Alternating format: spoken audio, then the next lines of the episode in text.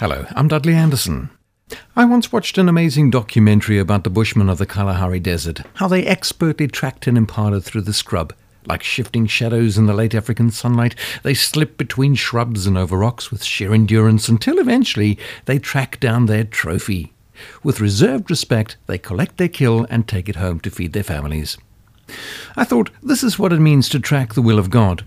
God's plans are our trophies of discovery. God's word says, I know the plans I have for you, says the Lord. Jeremiah 29, verse 11.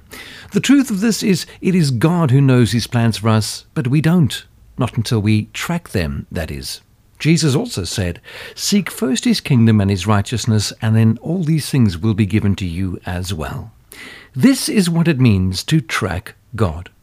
God tracking is seeking the plans and purposes of God for your life. Discover more at godtracker.co.uk.